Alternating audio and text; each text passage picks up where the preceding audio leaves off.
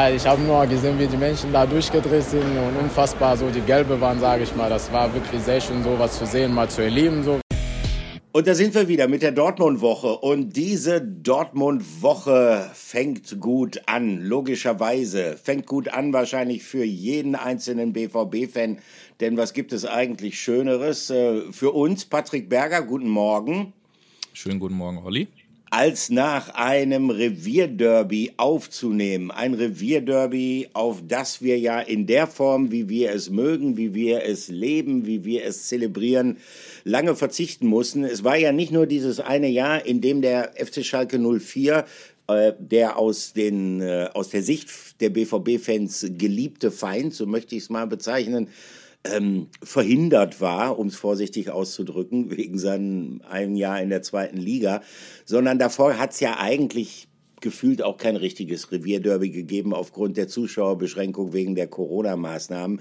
Endlich war die Hütte wieder voll, endlich war wieder richtig Stimmung unterm Dach, die Südtribüne im gelben Nebel eingetaucht bei Anpfiffen. Patrick, du konntest diese Atmosphäre vorher schon aufschnuppern. Du hast nämlich äh, dich vor das Stadion gestellt, hattest du mir gesagt, und äh, wolltest es einmal so ein bisschen auf dich einwirken lassen, äh, wie die Fans äh, zum Signal Iduna Park pilgern, oder? ja, das, ja, das stimmt. Ich weiß noch, wo ich dich angerufen hatte, Olli, und äh, gefragt habe, ah, was meinst du, was ist am besten, sich irgendwie auf die, auf die ähm, Brücke zu stellen, da an der äh. 1 ähm, und dann äh, kam mir ein Geistes Blitz. Ich musste nämlich noch, weil ich am Sonntag im Doppelpass war, äh, zum Barbier, weil ich äh, mir meinen Bart tatsächlich ja immer machen lasse.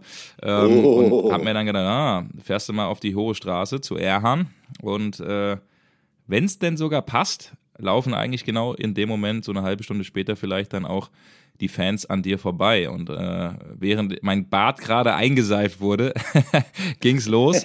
ähm, auf einmal sind Tausende an einem vorbeigezogen. Ich habe noch zum äh, zum Barber gesagt, du, können wir kurz raus, haben eh alle aufgehört zu arbeiten, weil das wirklich so phänomenal war. Und äh, dann standen da alle und ich hatte noch ein bisschen Schaum im Gesicht und äh, ja, hab dazu geguckt und hab ja auch mal ganz kurz das iPhone gezückt und draufgehalten. Ich weiß, das ist bei den Ultras nicht so gern gesehen. Wir gucken dann ja aber auch immer, dass wir da nicht jeden äh, zeigen. Ähm, dass es so ein bisschen allgemeiner ist. Ja. Aber das war schon imposant, äh, was da los war, ähm, wie viele sich da auf den Weg gemacht haben, wie, wie viele sich mobilisiert haben. Man muss aber auch an der Stelle sagen, es war auch imposant äh, von Schalker Sicht. So die ersten 15 Minuten war es ja ein bisschen ruhig. Mhm. Was so ein bisschen auch daran lag, da haben wir uns ja auch gewundert, oh, was ist da los, warum ist da so ruhig? Äh, die Ultras hatten gefehlt, die hatten ein bisschen Verzögerung und nach 15 Minuten kamen sie dann in den Block und dann war das wirklich von beiden Seiten ein Spiel mit, äh, mit äh, toller Stimmung, aber ein friedliches Derby, weil wir hatten ja auch den Schiri, äh, Felix Brüch bei uns am Sonntag im Dopa und der hat gesagt, von seinen fünf, sechs Revierderbys das mit Abstand lockerste und friedlichste. Und äh, das ist schon eine verrückte Sache, wenn man überlegt, wie lange es ohne Fans eigentlich ging. Und äh, da hat man dann doch ein bisschen mehr Härte und Ruppigkeit erwartet. Zumindest ich, Olli. Ja, definitiv. Ähm, wobei man auch sagen muss, ähm, ich gebe es ganz ehrlich zu, ich hatte vor dem Derby gerade auch was ähm, mögliche Fan-Ausschreitungen angeht, so ein paar Bedenken. Denn äh, in letzter Zeit ist es ja häufig vorgekommen, speziell im Rahmen der internationalen Spiele, denkt man mal an die Ausschreitungen, die es in Nizza gegeben hat bei dem Conference League-Spiel des ersten FC Köln zu den Vorkommnissen äh, bezüglich ähm, einiger, man kann sie gar nicht Fans nennen, Eintracht-Anhänger in Marseille, ähm, dann das Revierderby ähm, nach der langen Zeit, wo es endlich mal wieder A gespielt werden konnte und dann auch B vor Fans gespielt werden konnte, dass da irgendwie was passiert. Toi, toi, toi. Es ist relativ ruhig geblieben äh, und das ist die Hauptsache. Die Stimmung im Stadion fand ich auch, war absolut phänomenal. Naja, und das Spiel ist eigentlich, muss man sagen, so verlaufen, wie das viele, mich eingeschlossen, prognostiziert haben. Äh, Im Vorfeld ist viel die Rede davon gewesen, dass natürlich aufgrund der wirtschaftlichen Schwierigkeiten, aufgrund der Folgen des Abstiegs, die Unterschiede zwischen Borussia Dortmund und dem FC Schalke 04 vielleicht so groß sind wie nie in der jüngeren Geschichte. Äh, es hat immer mal ähm, auch Situationen in den Revierderbys gegeben, wo die eine Mannschaft deutlich besser drauf war als die andere, wo die Favoritenrollen auch klar verteilt waren. Aber nie war sie eigentlich so klar verteilt zugunsten des BVB wie diesmal, wenn man sich die Gehaltsaufwendungen beider Clubs anschaut, dann muss man einfach immer wieder sagen, Schalke liegt aktuell zwischen 35 und 37 Millionen Euro. Das ist mehr oder weniger das Budget eines relativ normalen Aufsteigers. Ich glaube, nur der VfL Bochum wendet nur weniger an Gehältern auf als die Königsblauen. Und ja, Borussia richtig. Dortmund liegt mhm. mittlerweile bei über 200 Millionen Euro. Naja, und das Abbild hat man dann eigentlich auch, ähm, wenn man so die Prozentzahlen, statistischen Daten sich anschaut, in Sachen Ballbesitz auf jeden Fall gesehen. Eindeutiges Plus beim BVB. Schalke hat so gespielt, wie man sie erwartet hatte. Das haben sie allerdings relativ gut gemacht. Das ist für mich auch vielleicht eine, eine kleine Trumpfkarte. Man muss vorsichtig sein, der Schalker im Kampf um den Klassenverbleib. Es ist eine Mannschaft, die versucht, das zu spielen, was sie kann. Und das, was sie nicht kann, das versucht sie erst gar nicht. Das ist eine relativ realistische, geerdete Herangehensweise. Sie haben es den Dortmundern dadurch aber lange Zeit schwer gemacht. Es gab nicht so viele klare Tormöglichkeiten für den BVB und äh, ja, das hatte dann auch zur Folge, dass wir ähm, dieses Mal, äh, und das mögen wir Journalisten natürlich immer besonders gern, äh, die ganze Angelegenheit personalisieren können. Das hatte nämlich zur Folge, dass wir einen richtigen Derby-Held haben, über den wir natürlich auch sprechen werden, Patrick. Ja, Olli, oft überlegen wir ja, wen oder welchen Spieler wir in unsere Rubrik nehmen sollen, weil das manchmal nicht so ganz äh, schwarz-weiß ist, aber diesmal, ja, dürfte es eigentlich völlig klar sein, wer gemeint ist und deswegen legen wir gleich los mit unserer ersten Rubrik. Spieler der Woche. Ja, in der Jugend hat er etliche Derby-Tore schon geschossen. Ähm, jetzt hat er das auch auf der ganz, ganz großen Bühne gemacht. Es ist natürlich Yusufa Mokoko eingewechselt worden für Anthony Modest und gleich mal richtig für Alarm gesorgt, an äh, vielen Aktionen beteiligt und dann hat sich der Kleinste hochgeschraubt mit 1,79 Meter und hat äh, das Kopfballduell gewonnen. Wirklich sehr, sehr gut gemacht. Yusufa Mokoko natürlich das 1 zu 0 und sich damit zum Derby-Helden gemacht. Und bevor wir ähm, intensiv über ihn sprechen, würde ich mal ganz kurz sagen, er hat nämlich in der Mixzone bei uns gesprochen, was er denn ähm, zum Tor gesagt hat, zu den Gefühlen danach, weil er ist dann ja wirklich vor die Süd gerannt und hat einen Jubelschrei ausgestoßen. Da musste alles raus aus ihm. Und er hat uns mal ganz kurz verraten, was da durch seinen Kopf gegangen ist. Ja, ich habe nur gesehen, wie die Menschen da durchgedreht sind und unfassbar so die Gelbe waren, sage ich mal. Das war wirklich sehr schön, sowas zu sehen, mal zu erleben, so, weil ich glaube, der Jung hat man nur so vor Fernsehen so geguckt und dass ich hier heute so steht und das Einzel so in Revier der so schießt, hätte ich niemals gedacht. Aber ich bin, ich hoffe. Danke, Moki, ne? Ein jubelnder Yusufa Mokoko und äh, ich habe mich gefragt schon, als ich ihn gehört habe am Samstag nach dem Schlusspfiff, wie lange er wohl brauchen wird, bis er das Grinsen, dieses Dauergrinsen, das er dann aufgesetzt hatte, wieder aus dem Gesicht kommen wird. Er hat ja auch noch gesagt, also er wird äh, wahrscheinlich kaum schlafen können, so positiv aufgewühlt ist er gewesen. Ein toller Moment äh, für die Fans natürlich. Die Südtribüne ist regelrecht explodiert und toller Moment natürlich auch für ihn persönlich, der es ja nicht so ganz leicht hatte, speziell in der vergangenen Saison, was ja, man darf ja nie vergessen, wie jung er ist, seine erste Saison im Profifußball, im Anführungsstrichen Männerfußball gewesen ist. Da hat man ja schon gesehen, dass äh, für diesen Überflieger, der ja auch mehrfach Jahrgänge übersprungen hat, in der Jugendzeit dieser Sprung in den Erwachsenenfußball doch ein relativ großer ist. Und diese Schwierigkeiten, ähm, da kamen natürlich auch noch ein paar Verletzungen dazu, die auch nicht gerade förderlich waren für seine Entwicklung. Und diese Schwierigkeiten, die hat er natürlich auch mitgenommen, ein Stück weit in die laufende Saison. Obwohl er da ja jetzt einen Trainer bekommen hat mit Edin Terzic, der wirklich ja, mehr als nur auf ihn steht, der sehr viel Verständnis für ihn aufbringt. Edin Terzic hat ja auch anschließend sich über ihn geäußert und hat er ja gesagt, äh, ja, also es gibt keinen Spieler im Kader von Borussia Dortmund, mit dem mehr redet. Er weiß ganz genau, was in der Welt von Yusufa Mokoku vor sich geht und er weiß auch wirklich, äh, warum das so ist, dass der natürlich unzufrieden ist mit seiner Situation, weil er heiß ist, weil er brennt. Das Problem ist nur, manchmal ist er halt ein bisschen zu heiß und ähm, bei den Einwechslungen in den vergangenen Wochen, da ist es so gewesen und explizit das hat Edin Terzic noch am, am Tag des Spiels mit Yusufa Mokoko thematisiert. Da ist es so gewesen, dass er dann ein bisschen, ja fast schon kopflos agiert hat und die taktischen Vorgaben außer Acht gelassen hat. Diesmal hat er genau die richtige Mischung gefunden. Er brannte, er wollte unbedingt rein, das merkte man auch. Es kam auch frischer Wind, nachdem er dann endlich auf dem Platz war. Aber gleichzeitig hat er auch genau die richtigen Dinge gemacht und das beweist eigentlich gerade vor dem Tor seinen Lauf direkt in die Box. Strafraumbesetzung ist für Edin Terzic was ganz, ganz Wichtiges. Darüber sprechen wir nachher noch in einem anderen Zusammenhang, wenn es um einen anderen, zurzeit eher glücklosen Stürmer geht.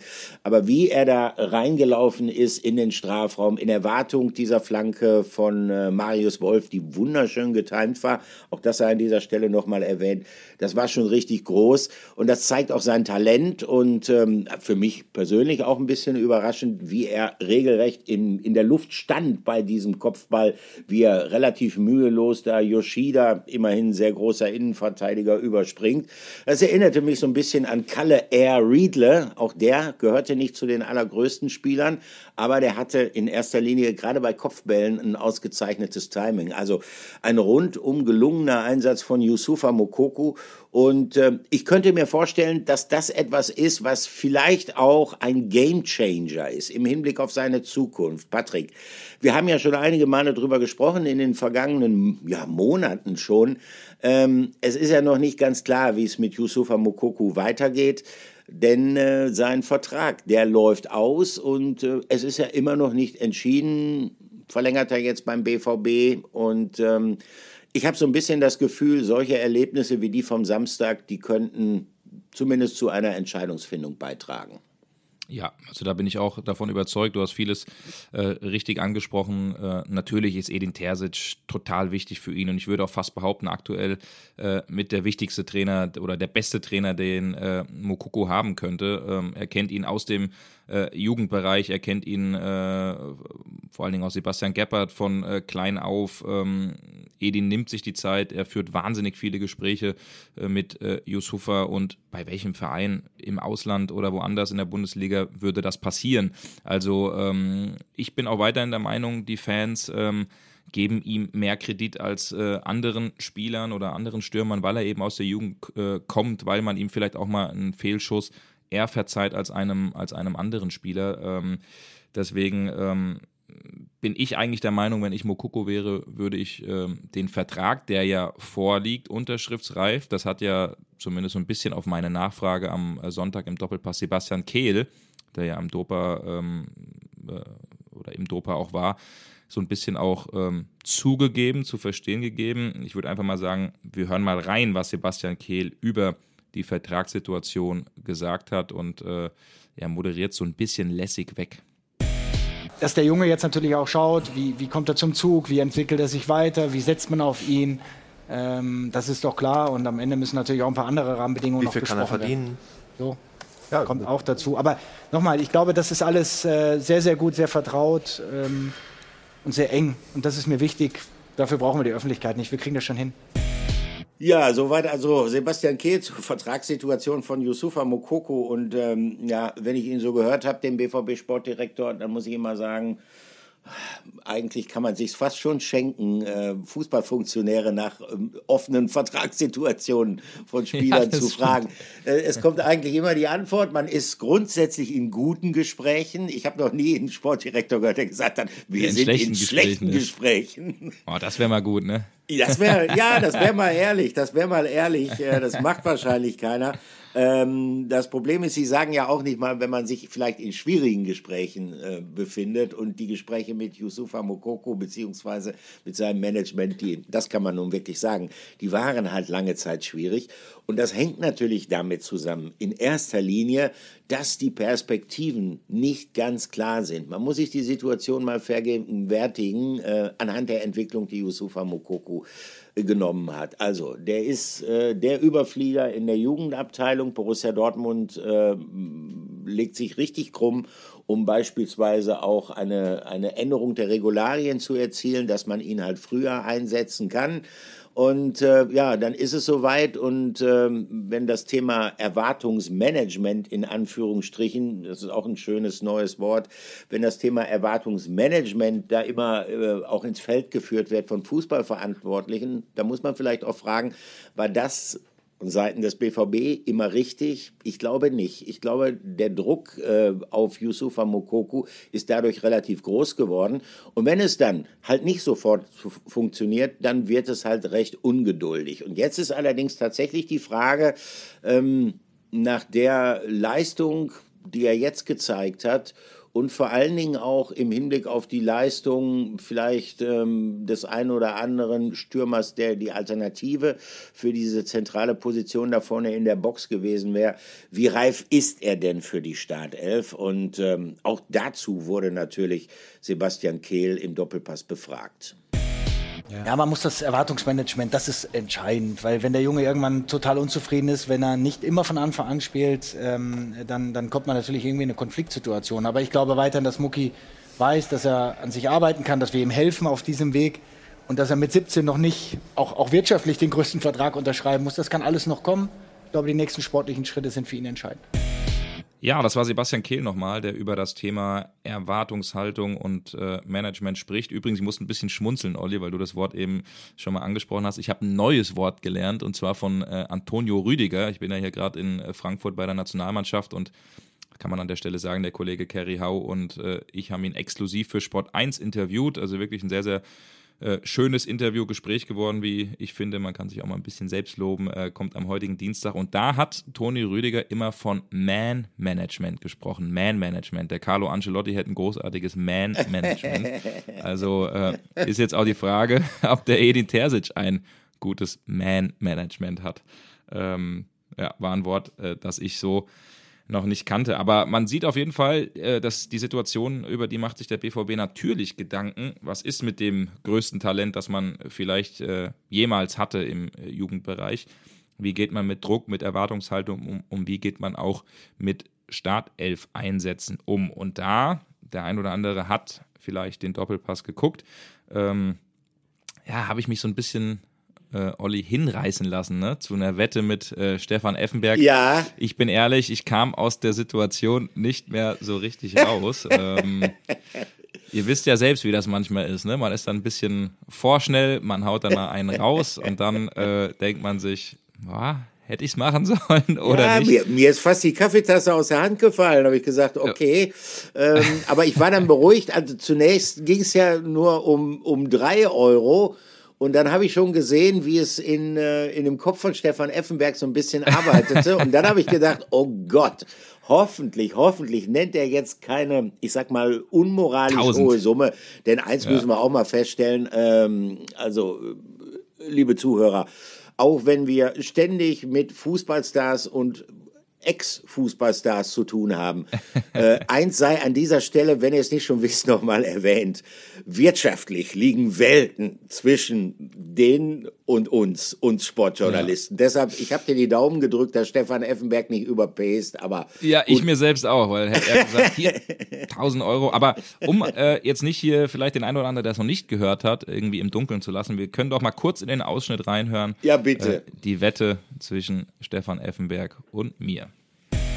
Aber ich glaube trotzdem, Toni Fehler, gerade die BVB-Fans verzeihen so einem Eigengewächs natürlich Spiele eher, die vielleicht nicht so gut sind als ein Modest, der von außen reinkommt. Deswegen hat er, glaube ich, ein bisschen mehr Kredit und ich bleibe dabei. Im nächsten Spiel muss er meiner Ansicht nach spielen, der Starter sein und äh, Modest, wo es gar nicht funktioniert, aktuell derjenige sein, der als Edeljoker kommt. Ja, halte ich dagegen komplett, weil das Spiel eben gegen den FC Köln ist und das ist ein besonderes Spiel. Die Motivation ist heute schon gegeben für das Spiel, von daher mu muss man das spielen. Wirst du auch sehen, auch ein Argument, auf jeden Fall. Das ist ein Argument. Wollen wir eine Wette machen? Drei Euro? Ja, ich wette das. Äh, Boah, das sind aber Einsätze hier. Boah, Wahnsinn. nein, nein, nein. nein. Drei Euro von ihm wieder haben. Ne? Ja, okay. ist, ja, ist, ja für, ist ja für einen guten Zweck. Machen wir 100 Euro. Machen wir 100 Euro. Modest spielt von Anfang an? Ja, und ich sag, dass äh, Yusuf Mukoko von Anfang an. Und wenn beide Was ist spielen, der gute Zweck? dann bezahlst du. Oh, jetzt muss ich aber, nee, der, gute, der, gute, Zweck ist natürlich, das geht da rein. Jetzt muss also, ich aber den Edin bearbeiten, ne? Ja. Ob der Edin das jetzt für 100 Euro wechselt, weiß ich nicht. Äh, weiß ich auch nicht. ja, Ihr habt's gehört, äh, Patrick, du hast es jetzt auch noch mal gehört. Äh, also rausreden gibt's jetzt nicht mehr. Das Ding steht, nee, nee. die Wette zwischen dir und Stefan Effenberg und es ist in der Tat eine hochinteressante Wette, das muss ich sagen, denn ähm, ganz ehrlich, äh, ich würde nicht Haus und Hof darauf verwetten, dass Yusufa Mokoko jetzt im kommenden Spiel noch dazu, das hat Stefan Effenberg auch richtig erkannt, logischerweise, ist auch nicht schwer zu erkennen, noch dazu, dass gegen den ersten FC Köln geht, was natürlich der Club äh, von Anthony Modest war. Ähm, um das mal so ein bisschen zu ergründen, also ich kann dir ja ganz ehrlich sagen, kannst mir gerne widersprechen gleich, wie ich über die Sache denke. Es muss ja irgendeinen Grund gehabt haben, warum Edin Terzic in den vergangenen Wochen, also quasi seit der Verpflichtung von Anthony Modest, immer auf ihn gesetzt hat in der Startformation. Selbst in Spielen, wo ich gedacht habe, hm, also das macht vielleicht taktisch jetzt relativ wenig Sinn. Er hat ja unter anderem auch in Manchester, wo ziemlich klar war, dass er kaum Bälle bekommen wird, äh, von Anfang an gespielt. Ich glaube, dass es Edin Terzic einfach wichtig ist, unabhängig von den offensichtlichen Schwierigkeiten, die Anthony Modest äh, beim BVB hat, hängt mit Spielweise zusammen, hängt vielleicht auch damit zusammen, dass Anthony Modest jetzt von den Qualitäten her finde ich, muss man auch mal deutlich sagen, kein absoluter Top-Stürmer auf allerhöchstem Niveau ist. Ich glaube, er braucht einfach einen großen Stürmer mit einer großen Präsenz als Besetzung vorne in der Box. Auch jemand, der dann da vorne steht und vielleicht mal mit dem Rücken zum Tor äh, steht, um Bälle anzunehmen, klatschen zu lassen, Bälle festzumachen. Äh, nur glaube ich, dass Anthony Modest dem bislang ja nicht so richtig nachgekommen ist. Äh, ich weiß nicht, wie, wie du ihn siehst. Du scheinst ihn, sonst hättest du dich auf diese Wette garantiert nicht eingelassen, du scheinst ihn relativ kritisch zu sehen. Ich gehe da mit. Habe allerdings so meine Zweifel, ob äh, Edin Terzic, ich sag mal, den Versuch mit Anthony Modest in dieser Position jetzt schon abbrechen wird. Olli, ich habe natürlich keine Zweifel, nicht im geringsten, sonst wäre ich diese Wette ja niemals eingegangen. Und äh, deswegen äh, ja, habe ich ähm, natürlich auch gleich mal in der Redaktion gesagt, Leute, ihr müsst mir jetzt helfen. Wie kriegen wir die Kuh vom Eis? Wie Ja. kriegen wir die Wette gewonnen? Und dann haben wir mal unseren äh, Dienstleister Sportec Solutions in Sachen Statistiken ähm, angeschrieben und gesagt, Leute, zeigt uns doch mal wirklich einen direkten Mann-zu-Mann-Vergleich zwischen Modest und Mokoko und da ähm, will ich jetzt mal, um mir ein gutes Gefühl zu geben, nein, Quatsch, aber ich will da mal ein, zwei Sachen ähm, vielleicht mal durchgehen oder, oder vorlesen. Ähm, doch überraschende Zahlen, die schon Edin Terzic ein bisschen ins äh, Grübeln bringen müssen. Also, wie gesagt, ich möchte da keinem Trainer in die Aufstellung reinreden. Er sieht am Ende natürlich jeden Tag, wie die beiden Jungs äh, arbeiten. Ähm, sicherlich wird im Training äh, das ein oder andere nicht zu 100 Prozent passen bei Yusufa, sonst würde er äh, schon längst spielen. Aber wenn wir uns mal angucken, jetzt auf die Bundesliga bezogen, ähm, klar, beide haben sechs Startelf, äh, haben insgesamt sechs Einsätze in der Bundesliga. Modest stand immer in der Startelf. Mokoko ähm, eingewechselt worden, also Minuten 498 zu 155, was schon mal ein großer Unterschied ist. Und dann eben nur dieser eine Treffer bei ähm, Anthony Modest und ähm, mittlerweile sind es schon zwei bei Mokoko und zwei Assists. Also das ist natürlich, um mal die reinen nackten Zahlen zu sehen, ein äh, großer Unterschied. Aber es gibt auch einen Unterschied in der Passquote und das ist für mich so ein Punkt, wo ich doch ein bisschen überraschter war, weil ich dachte, dass äh, Modest das eigentlich kann, aber er hat, finde ich, Schwierigkeiten, den Ball auch mal mit dem Rücken zum Tor festzumachen, den Ball dann abprallen zu lassen, im richtigen Moment abzugeben, abzuspielen. Wenn man sich die Passquote mal anguckt, Modest bringt äh, gerade mal 58 Prozent seiner ähm, Bälle an den Mann und bei Mokoko sind es immerhin 77 Prozent. Also das ist schon ein äh, großer Unterschied, und auch was die Laufleistung angeht. Ähm, Mokoko läuft 10,9 Kilometer im Schnitt pro Spiel. Modest ist äh, deutlich unter 10 Kilometern, äh, also liegt ungefähr bei 9,4, also auch ein Unterschied. Und auch was Sprints angeht, Modest macht äh, pro Partie 20 Sprints und fast das Doppelte mit 41 Sprints, sogar mehr als das Doppelte, ist das, was äh, eben Yusufa Mokoko macht. Und das sind schon für mich Indizien dafür, ähm, warum man vielleicht sagen kann, frischer Wind im nächsten Spiel ähm, mal nicht auf Modest setzen, vielleicht dem ähm, ähm, jungen äh, Mokoko mal die Chance geben, ihm auch ein gutes Gefühl damit zu geben. Und es ist ja auch irgendwie das Paradoxe, man hat äh, ähm, Modest ja auch geholt, weil man das Spiel ein bisschen anpassen wollte, weil man äh, mehr Halbflanken schlagen will, weil man damit zum Erfolg kommt. Und da habe ich den Sebastian Kehl am Sonntag auch mal drauf angesprochen. Ey, im Schnitt schlagt ihr neun Flanken. Die Kölner waren bei 15 und Modest hat 30 Prozent seiner ganzen Bundesliga-Tore, seiner 84, ähm, nach äh, Flanken geschlagen. Und das ist ja schon so ein bisschen auch ein Problem. Die Flanken von Meunier, die Flanken von Woll, von Guerrero, die bleiben oft auch am ersten Mann hängen. Und umso verrückter ist es dann, dass ausgerechnet die Flanke von äh, Wolf es dann war, die äh, denjenigen, nämlich äh, Mokoko, dann zu einem Kopfballtor äh, beschert haben. Und ein paar Minuten später stand Mokoko nochmal richtig, hat sich nochmal gut positioniert und war fast sogar an einem zweiten Kopfballtor ähm, beteiligt. Also ähm, ich kann mich nur dafür aussprechen, klar, das habe ich dem Stefan dann auch gesagt, Effenberg, ja, mit diesem Köln-Aspekt, das ist natürlich eine Argumentation zu sagen, du gibst dem Modest nochmal eine Chance, aber ich bin der Meinung, lass doch den Mokoko sich 45 Minuten abrennen und dann kann, kann, immer, kann immer noch ein Edeljoker reinkommen, äh, der vorne steht mit Modest und äh, vielleicht das entscheidende Ding macht. Ich würde den Spieß mal umdrehen, aber das ist ja nur meine Meinung. Es geht ja nur um 100 Euro. ja, also wie gesagt, äh, du rennst bei mir da offene Türen ein. Ich möchte dich noch mal an eine andere Wette erinnern, die du ebenfalls eingegangen bist. Kannst du dich erinnern? Ja, die Modestwette. Ja, unsere Wette, ja. unsere Wette. Mhm. Ich habe gesagt, mhm. äh, ich glaube nicht, dass Anthony Modest in dieser Saison beim BVB bezogen auf die Bundesliga zweistellig treffen wird. Du hast dagegen gehalten. Also, mhm. ähm, also du äh, wagst dich schon äh, sehr weit raus derzeit mit deinen Prognosen. Ich um wette gerne, so zu... Ne? ja, genau, genau. Aber wie gesagt, wenn du die Wette äh, gegen äh, Stefan Effenberg äh, gewinnen solltest, läufst du vielleicht Gefahr, die Wette gegen mich zu verlieren. Was war nochmal der Einsatz eigentlich?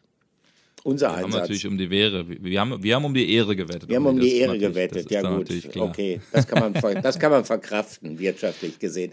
Ja. Nein, aber der, der Punkt bei Anthony Modest ist schlicht und ergreifend, dass äh, er ja, äh, jemand ist, äh, der einfach von dem, was er sein könnte, für Edin Terzic offenbar einen bestimmten Wert darstellt. Und deshalb könnte ich mir vorstellen, dass er es noch weiterhin so probieren wird, ähm, bis ähm, er das Gefühl hat, er hat mehrfach Wert darauf gelegt, auch wenn natürlich wir Journalisten sind dann ungeduldig, wie ihr Fans wahrscheinlich auch, äh, wenn wir gefragt haben, öfter mal in der Vergangenheit gefragt haben, wieso spielt ähm, Mokoko nicht mehr, dann hat er auch jetzt nochmal betont, naja, ihr dürft nicht vergessen, äh, ihr seht den vielleicht ähm, einmal die Woche im Training, wenn es hochkommt, und dann im Spiel. Und ich sehe ihn halt jeden Tag im Training. Und ähm, damit wollte er halt zu verstehen geben, ich sehe auch seine Defizite, ich sehe die Bereiche, in denen er noch lernen muss.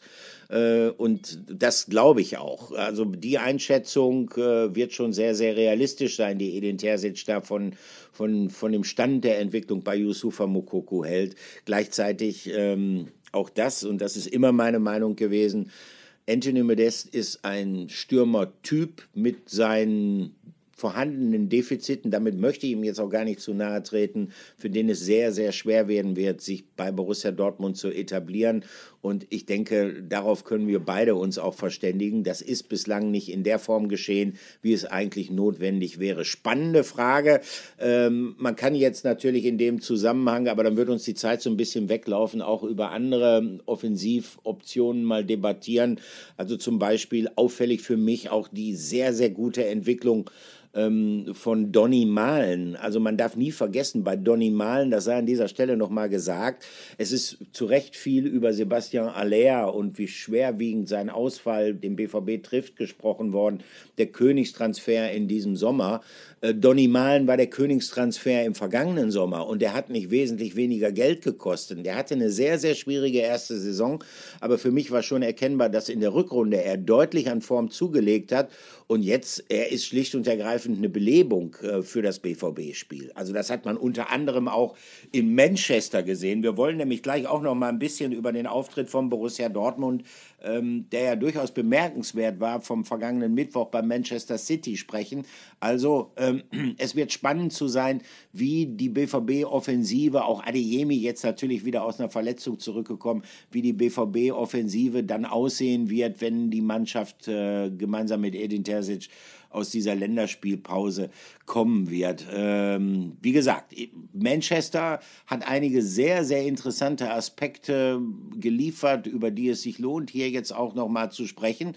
Und Patrick, sie hat äh, auch diese, diese Manchester-Episode hat auch etwas zutage gefördert. Ich habe mich ein bisschen schwer getan, das jetzt einzuordnen, weil wir haben ja hier so ein paar Rubriken. Wir hatten schon den Spieler der Woche. Ja, und wir haben eine Geschichte, da waren wir dann doch der Meinung, die hat für so viel Wirbel gesorgt, äh, äh dass sie wert ist, äh, ein Aufreger der Woche genannt zu werden.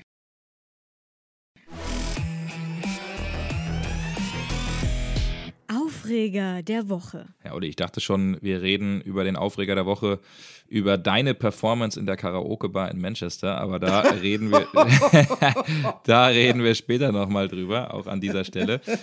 Ähm, nein, natürlich ähm, war der Aufreger der Woche der Zoff in Anführungszeichen zwischen Marco Reus und Mats Hummels. Wir müssen nochmal drüber reden, wir müssen das nochmal ähm, einordnen, auch wenn das natürlich nicht jedem beim BVB gefällt. Manchmal wurde es äh, an der einen oder anderen Stelle dann ein bisschen zu hoch gekocht, aber es war natürlich eine Szene, die viele Leute da draußen interessiert hat. Der äh, Vizekapitän Mats Hummels nach dem Spiel, die TV-Bilder haben es eingefangen, rennt in Manchester mit erhobenem Zeigefinger los auf Marco Reus und äh, redet wie wild auf ihn ein. Ähm, Marco Reus ignoriert ihn so ein bisschen, meint man, ähm, spricht dann lieber mit äh, Erling Haaland und äh, hinterher hat Mats Hummels dann äh, ganz klar äh, die Mitspieler kritisiert, nicht das erste Mal, in die Pflicht genommen, ähm, gesagt, dass man ähm, ein überragendes Spiel gemacht hat und dann ab der 80. Minute das Verteidigen so ein bisschen einstellt, äh, dass man bis zur 95. Minute nicht äh, komplett äh, wach war.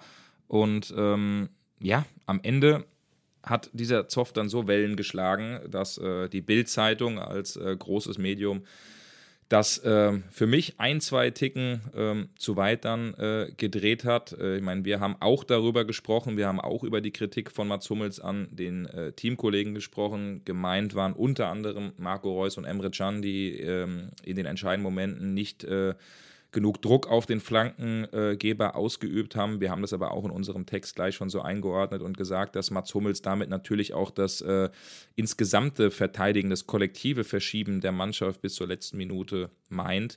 Und ähm, ja, die Kollegen haben dann natürlich so ein bisschen auch darüber gesprochen, wie sieht das Innenverhältnis zwischen den beiden aus? Ähm, gibt es da tiefere Risse? Ähm, wird das nochmal gefährlich für die, äh, für die kommenden Wochen? Beim BVB. Und da würde ich mal gerne ein bisschen wissen, Olli, wie siehst du das? Du warst ja auch in Manchester dabei, du hast es ja auch mitbekommen. Ähm, es ist natürlich ein Thema, über das man reden kann, gerade auch wenn man weiß, was die beiden für ein professionell berufliches Verhältnis haben. Sie sind natürlich nicht die allerbesten Freunde, sie sind aber nun mal die Führungsspieler und Kapitäne beim BVB und es ist natürlich eine ähm, Szene, die man auf jeden Fall diskutieren kann, diskutieren sollte. Ja, das auf jeden Fall, weil es ja schon relativ auffällig gewesen ist auch. Ähm, und ähm, ganz klar, Mats Hummels, der war richtig sauer, der war richtig angefressen nachdem man sich sozusagen um die Früchte dieser vielleicht seit Monaten besten Leistung, die die Mannschaft abgeliefert hat, gebracht hat in, in der Schlussphase. Man äh, hatte Man City, so hat es Mats Hummels, glaube ich, selber formuliert, eigentlich genau da, wo man sie haben wollte.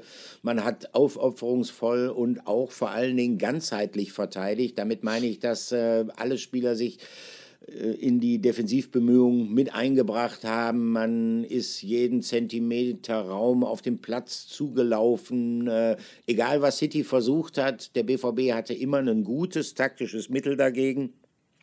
Zunächst mal an dieser Stelle sei erwähnt, dass das ein ja, fast nahezu perfekter Matchplan von Edin Terzic gewesen war.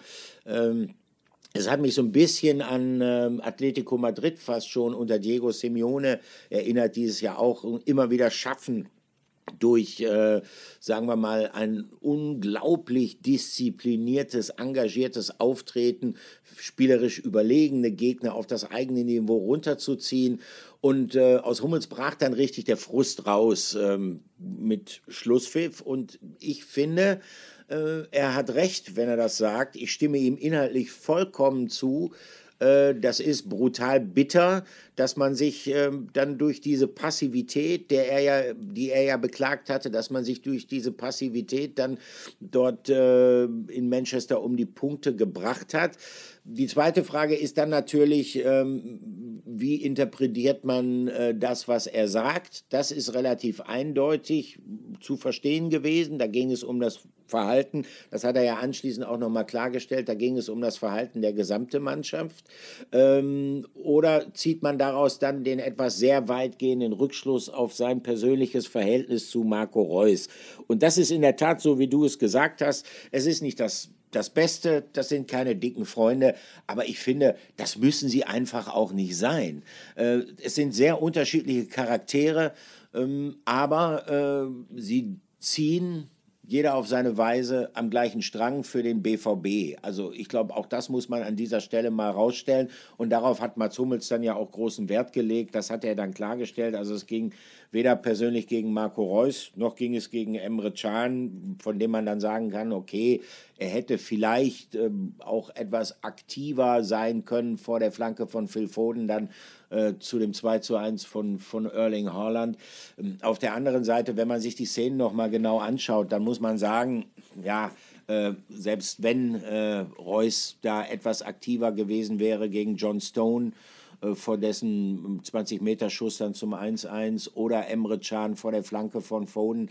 Ähm, also die Wahrscheinlichkeit, dass man dann diese Situation verhindert hätte, die wären eher gering gewesen. Ich möchte es mal anders sagen und dann komme ich auch wieder zu dir, Patrick. Ähm, ich halte es für richtig und für wichtig, dass man sich auch auf hohem Niveau kritisiert und dass man es vielleicht auch mal öffentlich macht. Denn ich glaube, das ist letztendlich das, was große Mannschaften auszeichnet, dass sie sich halt nicht nach einer knappen Niederlage, selbst wenn sie über weite Strecken gut gespielt hat, auf die Schulter klopft und sagt, ach, was soll's, wir haben verloren, aber wir haben es doch gut gemacht. Nein, das muss einem wehtun, das muss einem ärgern und äh, bei Mats Hummels kam dieser Ärger dann auch zum Ausdruck.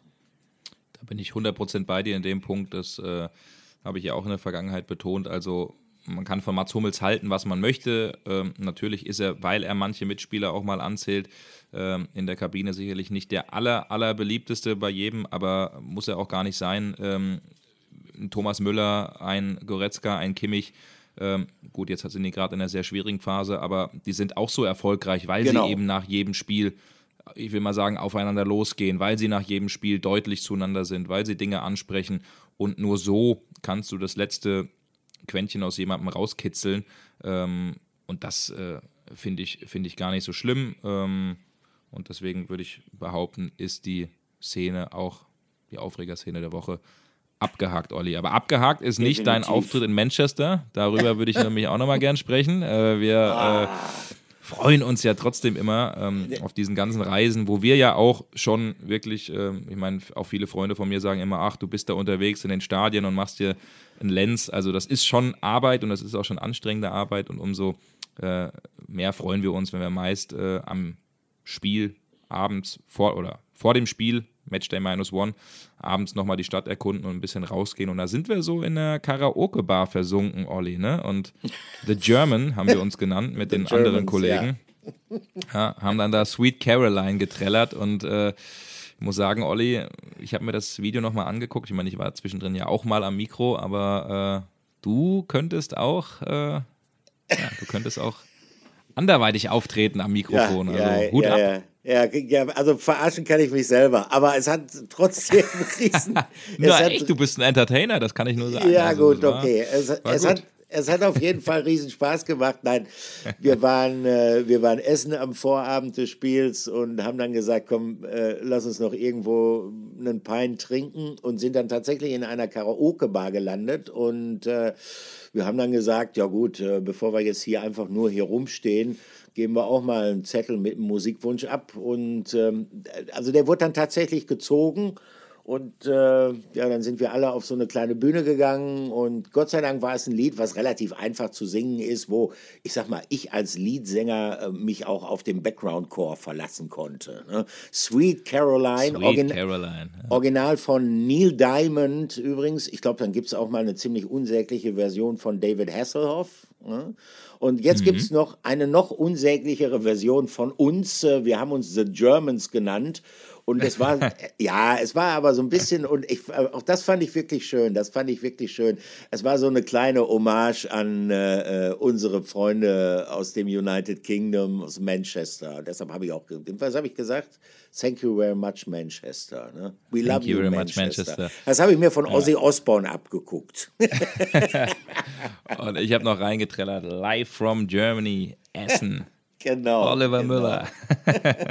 Nein, das ja, war. Gut, das, das war, soll der kurze. Ja, das war, das war wirklich sehr schön. Äh, also es war ein intensiver Aufenthalt in Manchester. Ich meine, ihr müsst euch das so vorstellen. Man fliegt, Spiel war am Mittwochabend, man fliegt am, äh, am Dienstag dann äh, späten Vormittag hin. Man ist dann gerade mal angekommen im Hotel, ist mit Vorberichterstattung beschäftigt.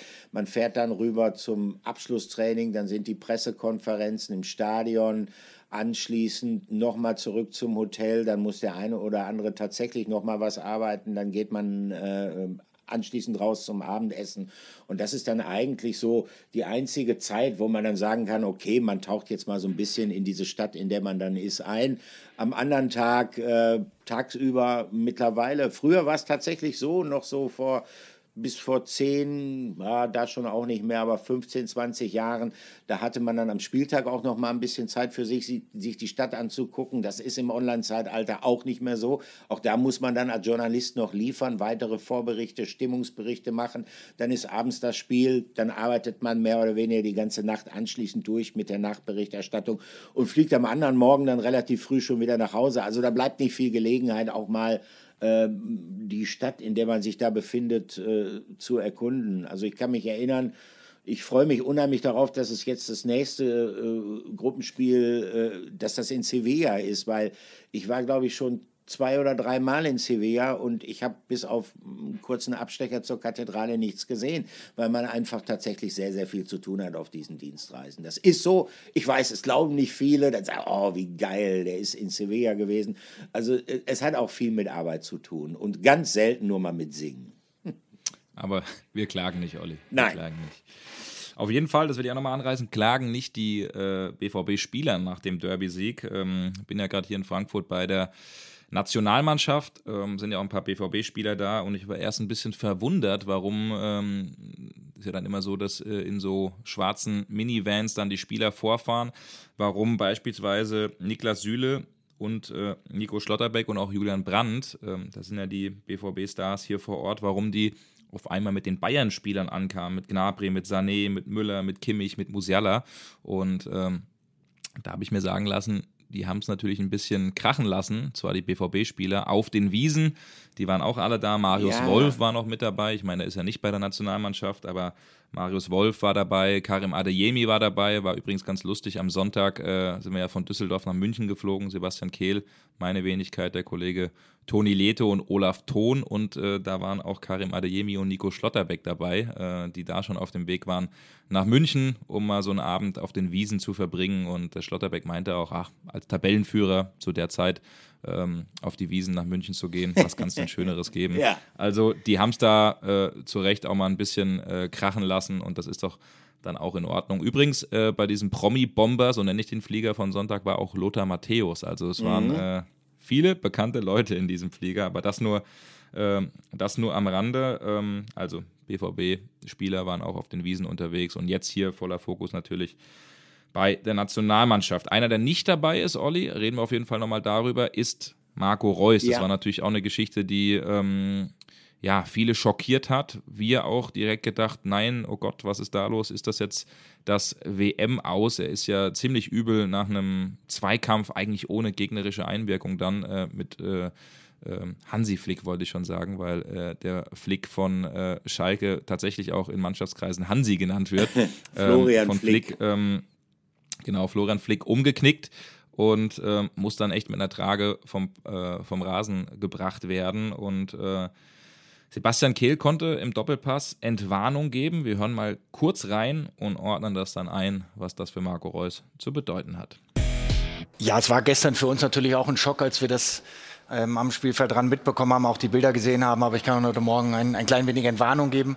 Ähm, die Untersuchungen, die wir gestern gemacht haben, ähm, haben keinen Bruch äh, ähm, gezeigt und äh, eine Außenbandverletzung im Sprunggelenk. Ähm, aber auch nicht so gravierend, dass jetzt die WM womöglich gefährdet ist. Ähm, Marco wird äh, drei, vier Wochen ausfallen und uns dann hoffentlich wieder zur Verfügung stehen.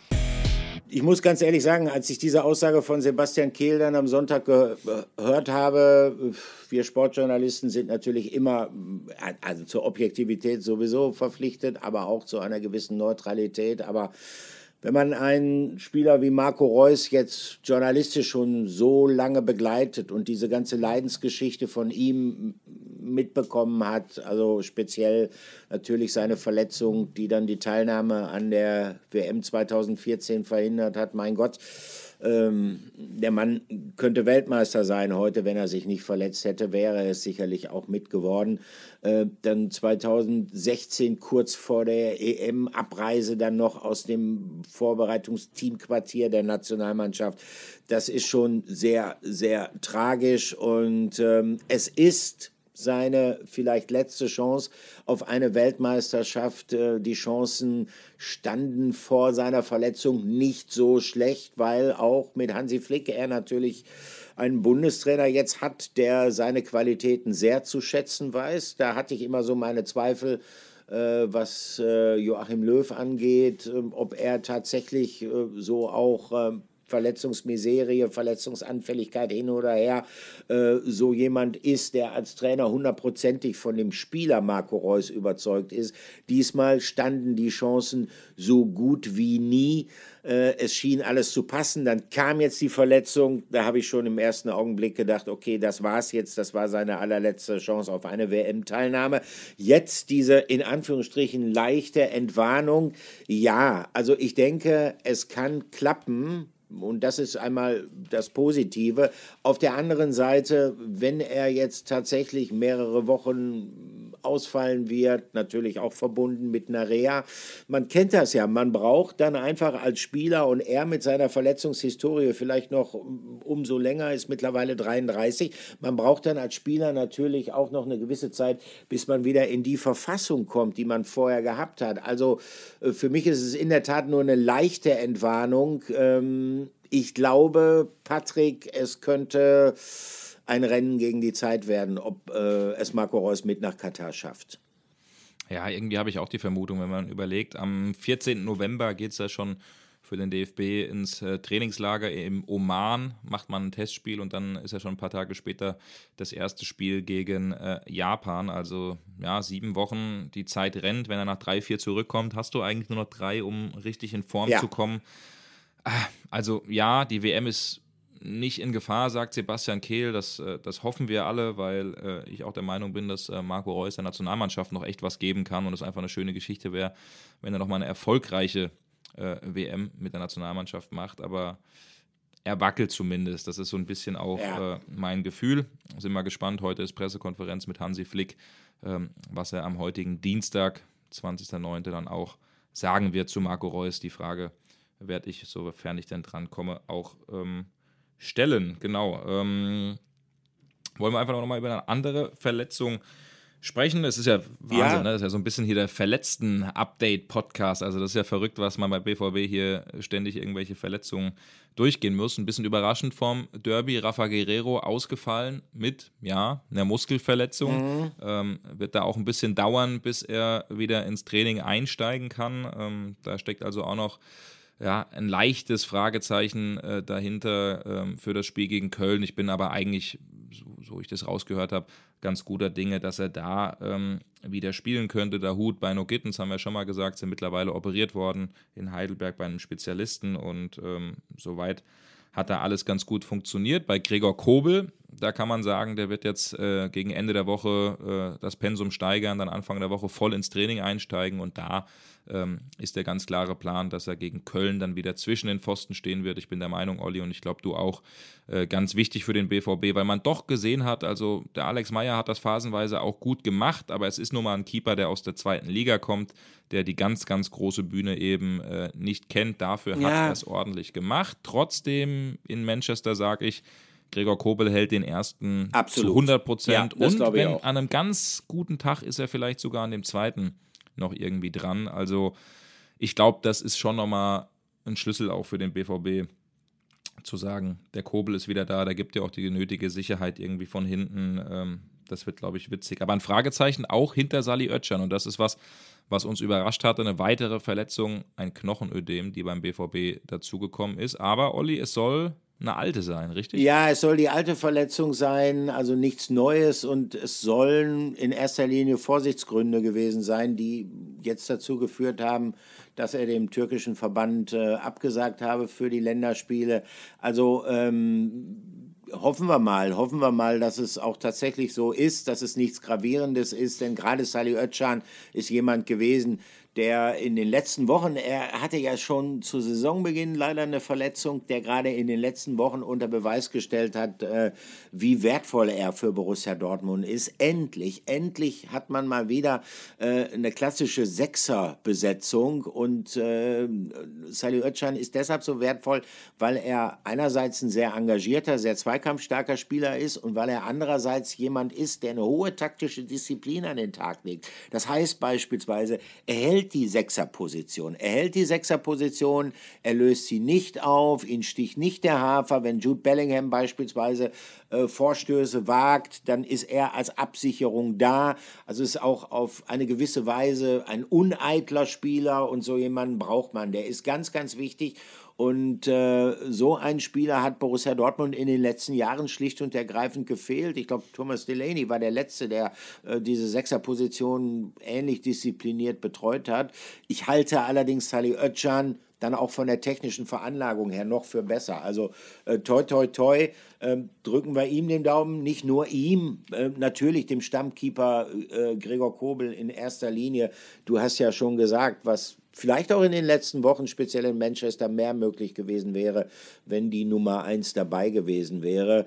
Äh, vielleicht kommt gerade für, für Kobel und für Özcan diese, diese Länderspielpause dann gerade richtig. Aber das bringt uns eigentlich auch was dazu, wenn wir jetzt, sagen wir mal, über, über die Verletzten gesprochen haben und über die Perspektiven gesprochen haben, die Borussia Dortmund haben könnte, wenn die Verletzten wieder an Bord wären. Äh, lass uns doch mal gegen Ende noch einmal kurz in die Zukunft blicken, Patrick. Ähm, der erste Block mit den englischen Wochen jetzt zuletzt auch ist abgeschlossen. Kleine Zäsur in der Fußball-Bundesliga. Danach geht es weiter und ich glaube, das werden richtungsweisende, entscheidende Wochen, die für den BVB möglicherweise eine sogar unerwartet große Chance bereithalten, aufgrund der Schwächen, die beim FC Bayern ja offenbar auszumachen sind. Es geht weiter dann äh, mit dem Spiel äh, in Köln. Dann ähm, Champions League, Auswärtsspiel in Sevilla. Da können auch schon wichtige Weichenstellungen erfolgen, wenn man da beispielsweise gewinnen würde. Naja, und dann steht schon äh, der Klassiker an. Dann geht es gegen den FC Bayern. Äh, Patrick, ähm, mit welchen Gefühlen gehst du so in diese nach der Länderspielpause kommenden Wochen?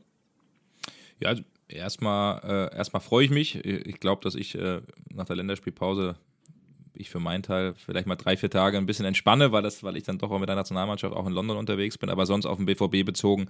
Ähm, in Köln äh, ein, ein wunderbares Spiel, wo alles dabei ist, auch, auch Geschichten für uns mit Modest und Rückkehr.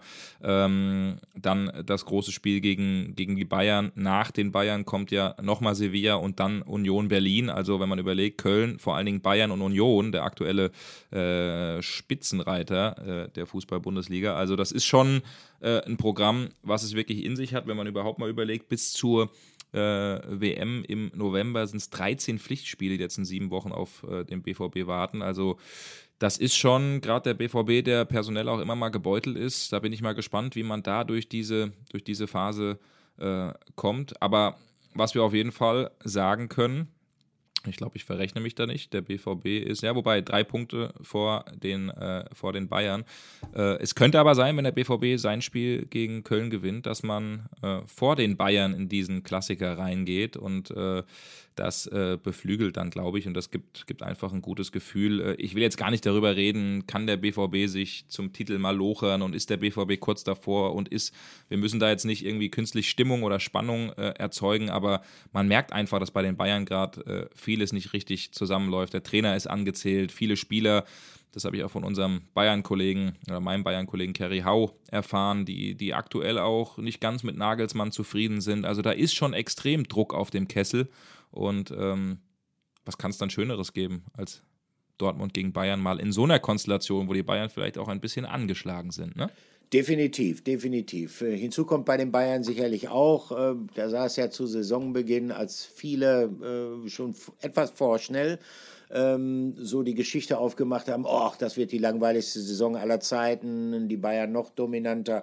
Äh, momentan stellt sich das etwas anders dar und es ist auch offensichtlich für mich, dass der Abgang von Robert Lewandowski, halt spielprägende Figur in den vergangenen Jahren, nicht ganz so leicht zu kompensieren ist für die Münchner. Und auf der anderen Seite sehen wir beim BVB dann schon eine gewisse Entwicklung, die verlief nicht stringent. Es gab immer wieder Rückschläge, 2-3 gegen Werder Bremen, dann das 0 3 in Leipzig, was eine sehr schwache Leistung war. Aber wenn man sieht, äh, wie häufig Borussia Dortmund zu Null gespielt hat, also die defensive Stabilität ist größer als in der vergangenen Saison. Ich glaube, das kann man tatsächlich jetzt schon sagen. Noch dazu die Leistung in Manchester. Wir haben es ja eben erörtert. Durchaus bemerkenswert, dass es Borussia Dortmund auch mal gelingen kann, äh, mit, mit einer unglaublich hohen Disziplin einen vermeintlich überlegenen Gegner runterzuziehen auf das eigene Niveau. Auch das wäre ja vielleicht etwas, was Hoffnung machen würde für das direkte Aufeinandertreffen mit dem FC Bayern. Also es sieht nicht so schlecht aus, das muss man sagen. Und ähm, noch befinden wir uns allerdings so ein bisschen im Mustopf. Wenn wir jetzt Prognosen stellen, ist das immer mit Risiko behaftet.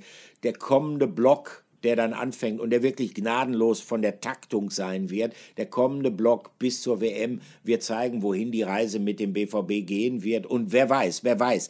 Möglicherweise, ähm, und das würde uns natürlich auch besonders freuen für unseren kleinen Podcast hier, die Dortmund-Woche, möglicherweise reden wir in dieser Saison um einen ernsthaften Meisterschaftsaspiranten Borussia Dortmund. Und ich denke, das wäre etwas, das würde nicht nur die BVB-Fans erfreuen, sondern auch die vielen, vielen neutralen Fans, die natürlich so ein bisschen unter der Langeweile an der Spitze der Liga in den vergangenen Jahren gelitten haben. Tja, schauen wir mal. Thematisch würde unserem kleinen, aber feinen Podcast, wie du ja. sagst, auf jeden Fall äh, gut tun. Folge 40 aktuell übrigens, Olli, also ein Mini-Jubiläum. 10 hey. haben wir noch, dann haben wir die 50. Ne? Da müssen wir uns mal was Gutes einfallen lassen. Genau, genau. Haben wir ja genau. schon mal gesagt. Und ähm, ziehen wir es nicht unnötig in die Länge. Wir sind diesmal schon fast über eine Stunde. Ähm, ich hoffe, es war trotzdem kurzweilig für euch ähm, und hoffe, dass ihr gut durch die in Anführungszeichen Fußball- oder Bundesliga-freie Zeit kommt, weil genau. Fußball wird ja trotzdem gespielt mit der Nationalmannschaft. Mal gucken, was die BVB-Spieler hier in Frankfurt, in Leipzig und dann auch in London machen. Und Olli, wir sind auf jeden Fall dann demnächst wieder zurück. So ist es. Vielleicht legen wir eine kurze Pause ein, weil Länderspielpause ist. Äh, nächste Woche gibt es keinen, aber dann, es sei denn, es passiert was Großes, keinen. Und dann die Woche drauf sind wir wieder zurück in alter Frische. Ich freue mich, Olli. Und, Ebenfalls. Äh, ja, auf bald. Auf bald. Macht's gut.